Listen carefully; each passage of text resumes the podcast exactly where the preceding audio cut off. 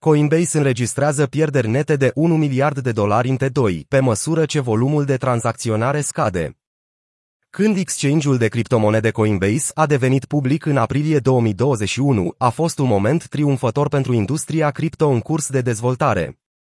Dar compania a suferit un 2022 sumbru, confruntându-se cu o prăbușire a pieței cripto care a dus la scăderea prețului acțiunilor și a forțat-o să concedieze sute de angajați. Coinbase a raportat o pierdere după impozitare de 1,1 miliarde de dolari, în comparație cu profitul net de 1,6 miliarde de dolari pe care l-a înregistrat în mijlocul boomului cripto în urmă cu un an. Compania a spus că 446 de milioane de dolari din pierdere au reflectat o taxă de depreciere a investițiilor sale cripto și de risc. Acțiunile Coinbase au scăzut cu mai mult de 5% în tranzacțiile post-piață, după ce au pierdut aproape 11% mai devreme în cursul zilei.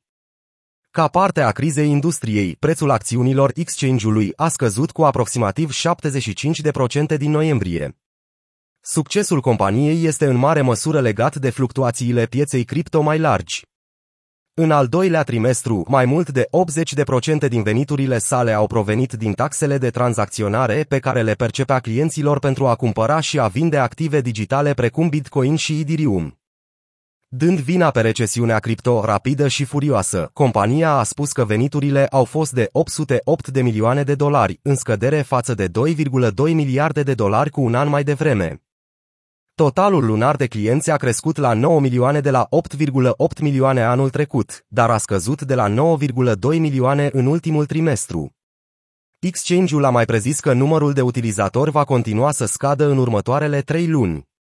În plus, în efortul de a reduce cheltuielile și de a îmbunătăți marjele de profit, Coinbase și-a concediat 18% din forța de muncă în iunie și a adoptat o abordare în pauză, susținere și prioritizare a dezvoltării produselor.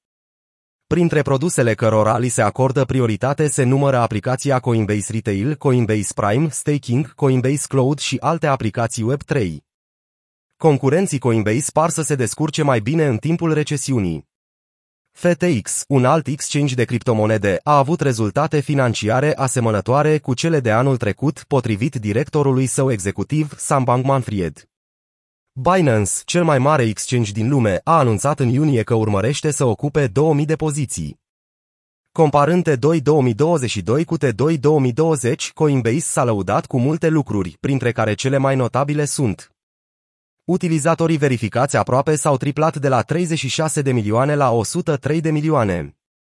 Utilizatorii care tranzacționează lunar au crescut de 6 ori, de la 1,5 milioane la 9 milioane.